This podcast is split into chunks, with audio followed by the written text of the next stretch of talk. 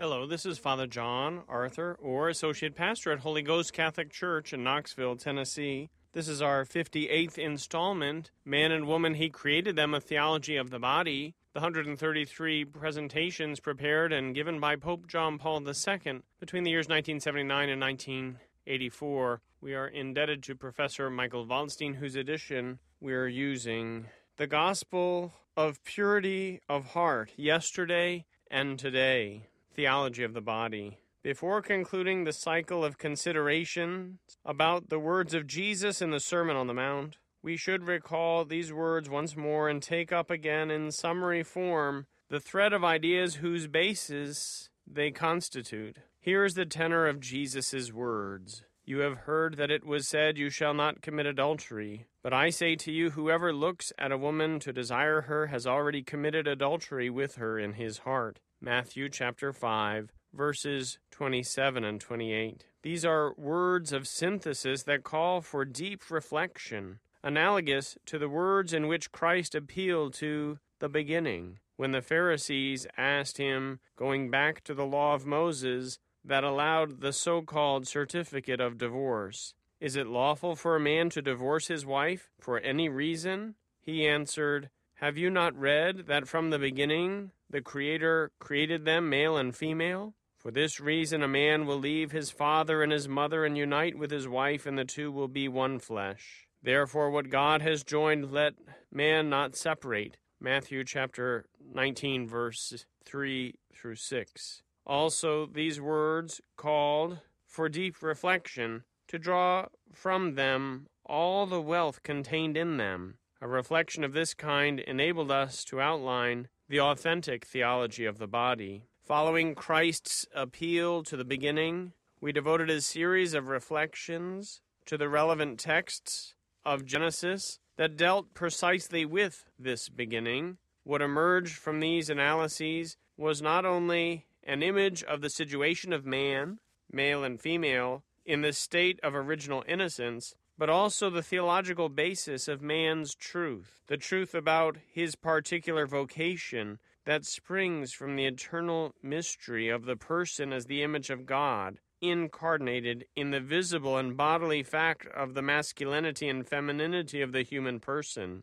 This truth stands at the basis of the answer given by Christ about the character of marriage, and in particular about its indissolubility. It is the truth about man, a truth that plunges its roots deeply into the state of original innocence, a truth, therefore, that one must understand in the context of that situation before sin, as we attempted to do in the preceding cycle of our reflections. At the same time, however, one must consider, understand, and interpret the same fundamental truth about man, his being male and female, in the prism of another situation namely, the situation that came to be through the breaking of the first covenant with the Creator, that is, through original sin. One must see this truth about man, male and female, in the context of his hereditary sinfulness. And it is precisely here that we encounter Christ's statement in the Sermon on the Mount. It is obvious that in the sacred scriptures of the Old and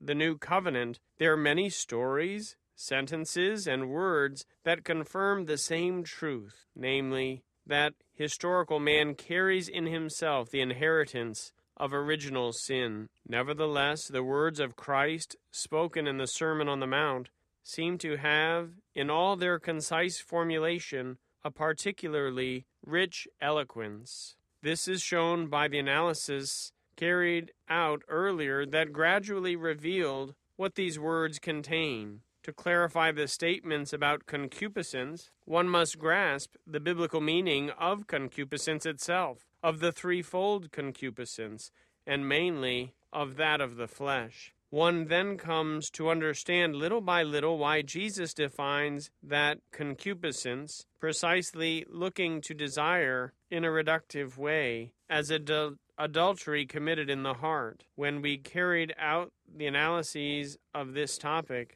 we tried at the same time to grasp what meaning Christ's words had for his immediate listeners, educated in the tradition of the Old Testament, that is, in the tradition of the legislative texts, as well as prophetic and wisdom literature, and finally, what meaning Christ's words can have for human beings of every other epoch, and in particular for contemporary man, considering the various ways in which he is culturally conditioned. In fact, we are convinced that in their essential content, these words refer to man in every place and at every time. In this consists also their value as a concise synthesis. To all, they announce the truth that is valid and substantial for them. What is this truth? Without any doubt, it is a truth of an ethical character, and therefore, in the end, a normative truth, as normative as the truth they contain in the commandment, You shall not commit adultery.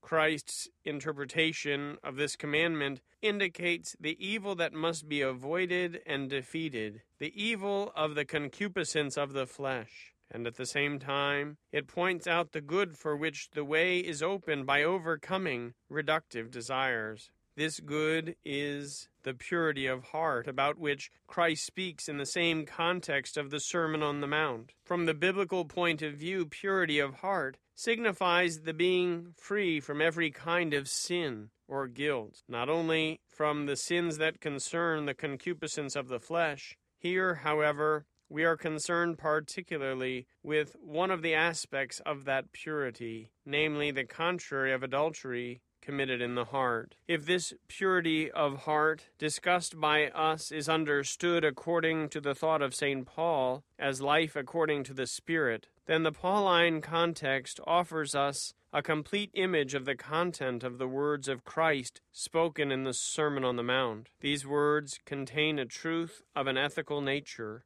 warning us to guard against evil and pointing out the moral good of human behavior. Indeed, they direct the listeners to avoid the evil of concupiscence and to acquire purity of heart. These words, therefore, have a normative meaning, and at the same time they serve as a pointer. While they direct the listeners toward the good of purity of heart, at the same time they point out the values to which the human heart can and should aspire. Hence, the question, what truth, valid for every human being, is contained in Christ's words? We must answer that what is contained in them is not only an ethical truth, but also the essential truth about man, the anthropological truth. This is precisely the reason why we return to these words in formulating the theology of the body, in strict relation with, and so to speak, in the perspective of the earlier words in which Christ appealed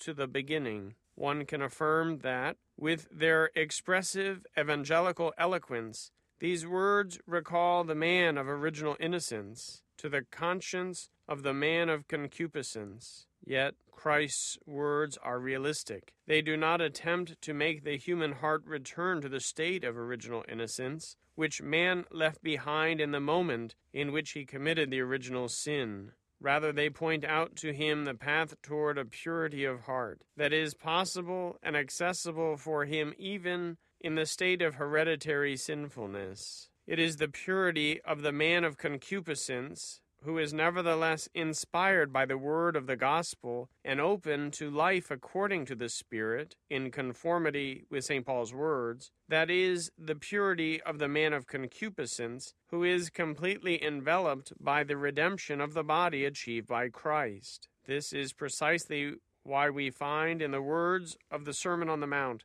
the appeal to the heart, that is, to the inner man. The inner man must open himself to life according to the Spirit, in order to share in evangelical purity of heart, in order to find again and realize the value of the body, freed by redemption from the bonds of concupiscence. The normative meaning of Christ's words is deeply rooted in their anthropological meaning, in the dimension of human interiority. According to the gospel teaching developed so stupendously in the Pauline letters, purity is not only abstinence from unchastity, see 1 Thessalonians chapter 4 verse 3, not only temperance, but at the same time it opens the way toward an ever more perfect discovery of the dignity of the human body, which is organically connected with the freedom of the gift of the person in the integral authenticity of its personal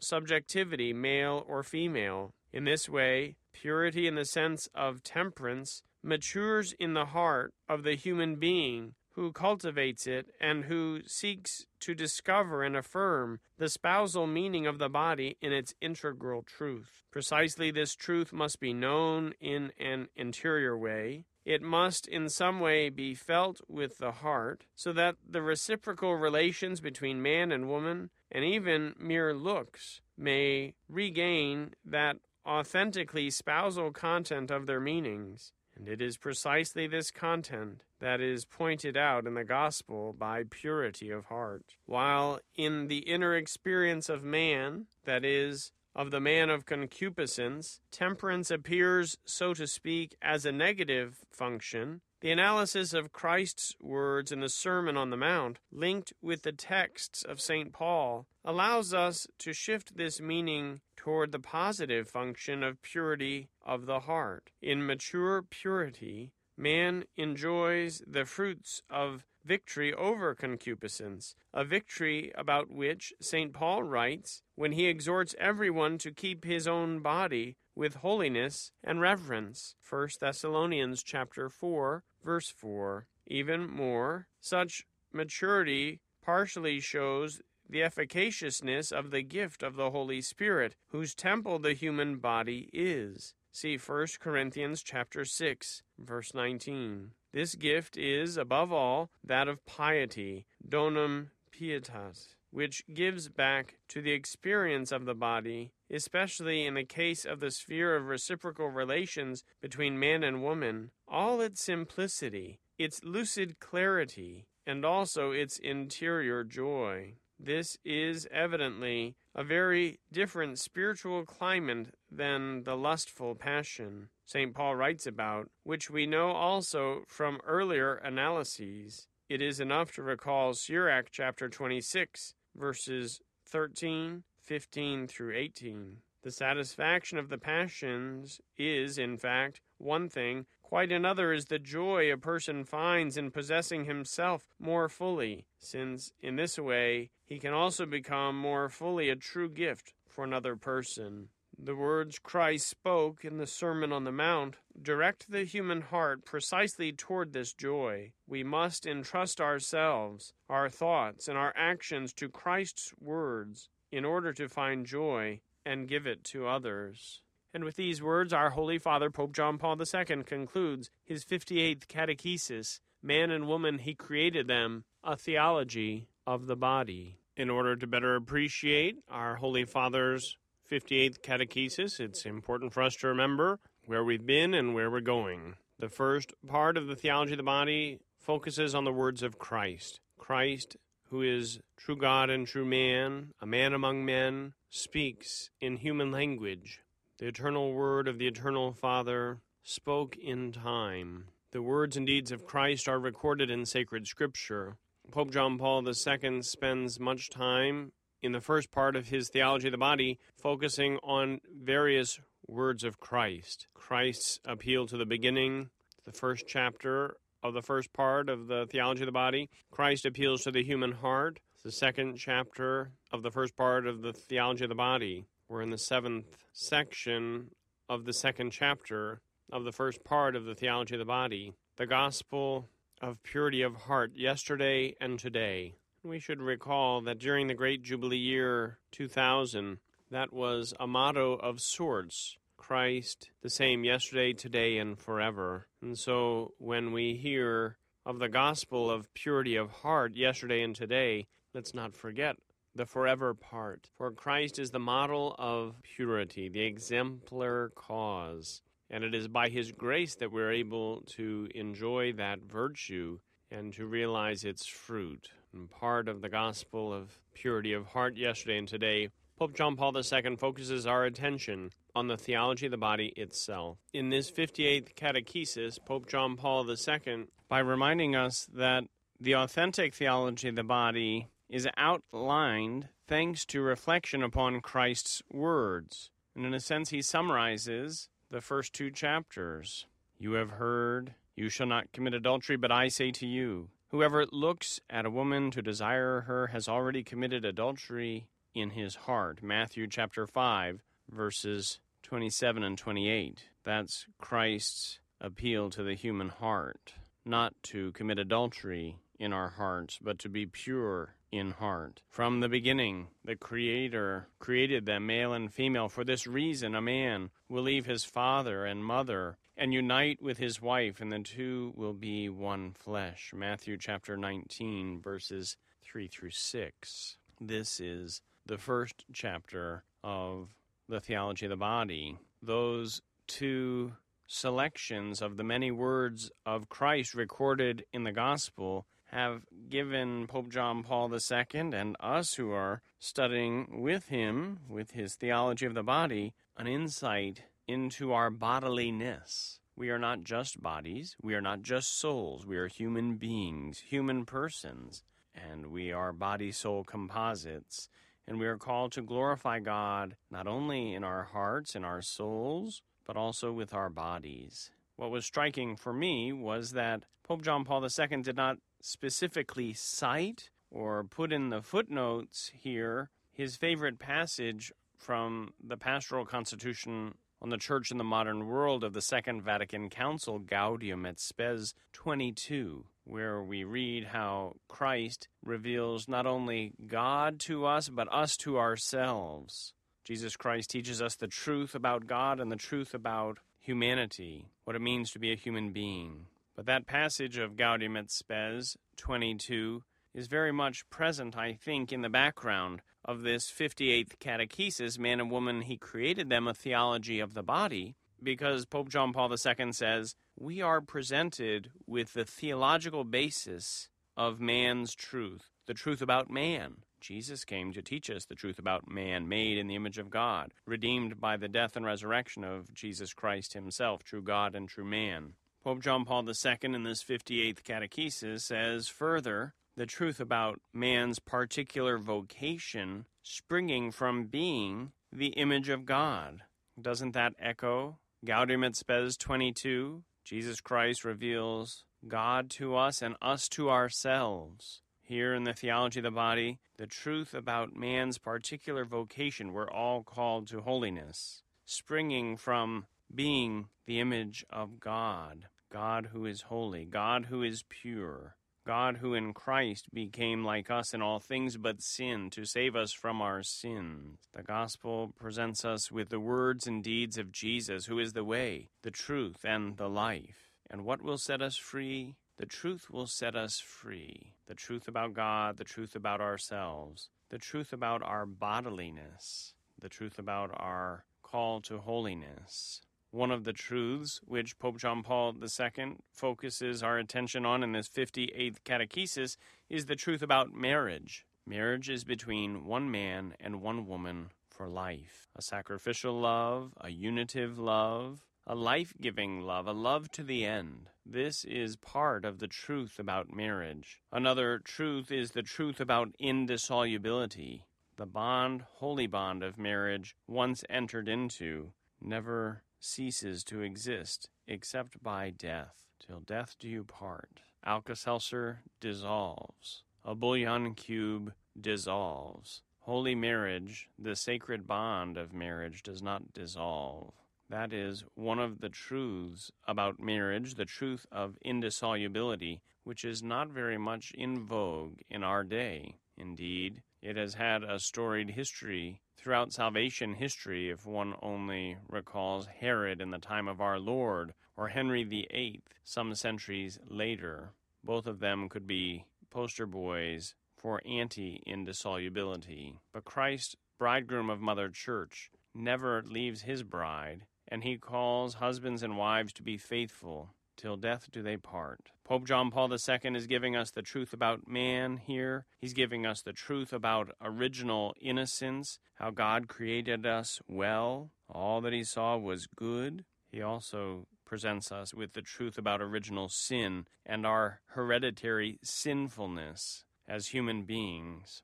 There is a sin which I have not committed, but which marks me, which scars me. That is the sin of our first parents. It scars you too. The remedy for original sin is the grace of God. The death and resurrection of Jesus Christ on Good Friday and Easter applied to us through grace and faith and baptism deals with the eternal consequences of original sin and any sins up until that point. But the tendency to sin remains.